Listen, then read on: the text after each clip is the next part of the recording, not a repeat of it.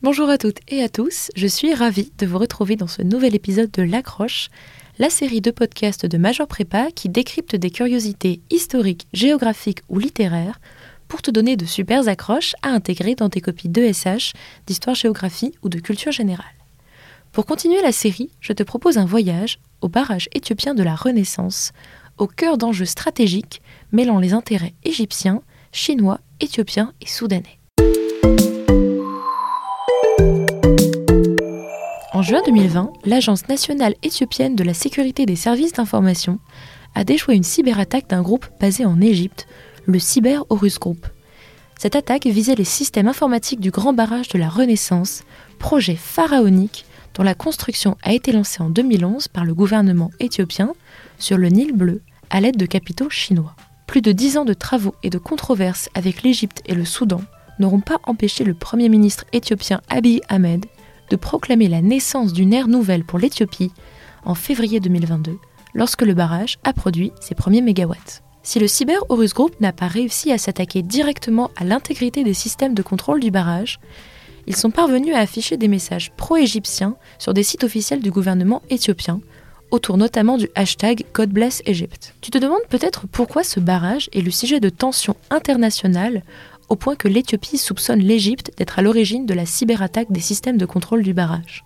Pour le comprendre, revenons en 1959.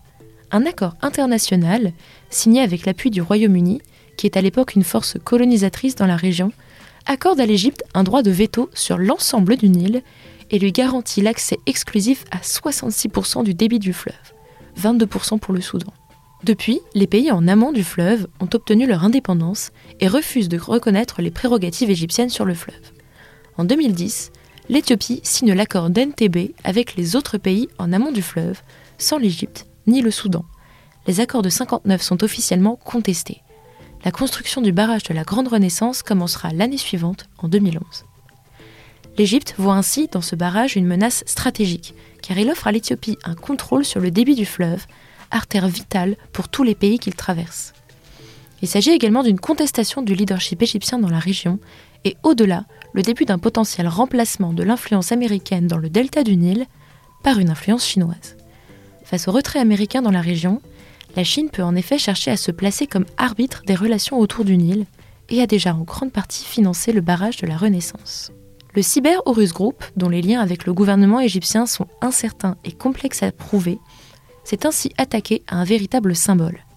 En plus de présenter une menace stratégique pour les populations en aval du barrage, une telle attaque montre à quel point le continent africain est mal préparé pour lutter contre la cybercriminalité. Du sabotage d'infrastructures critiques à l'espionnage pur et simple, comme la Chine est largement soupçonnée de le pratiquer aux dépens de nombreux pays africains et de l'Union africaine, le continent est face à de nouvelles formes de cybercriminalité. Cette anecdote peut être très utile pour introduire ou développer de nombreuses dissertations sur l'Afrique, l'enjeu de l'eau et en particulier du Nil, la cybercriminalité, l'influence de la Chine ou encore les tensions dans la région du Proche-Orient. De nombreux sujets s'y prêtent. Quant à nous, on se retrouve très bientôt dans le prochain épisode.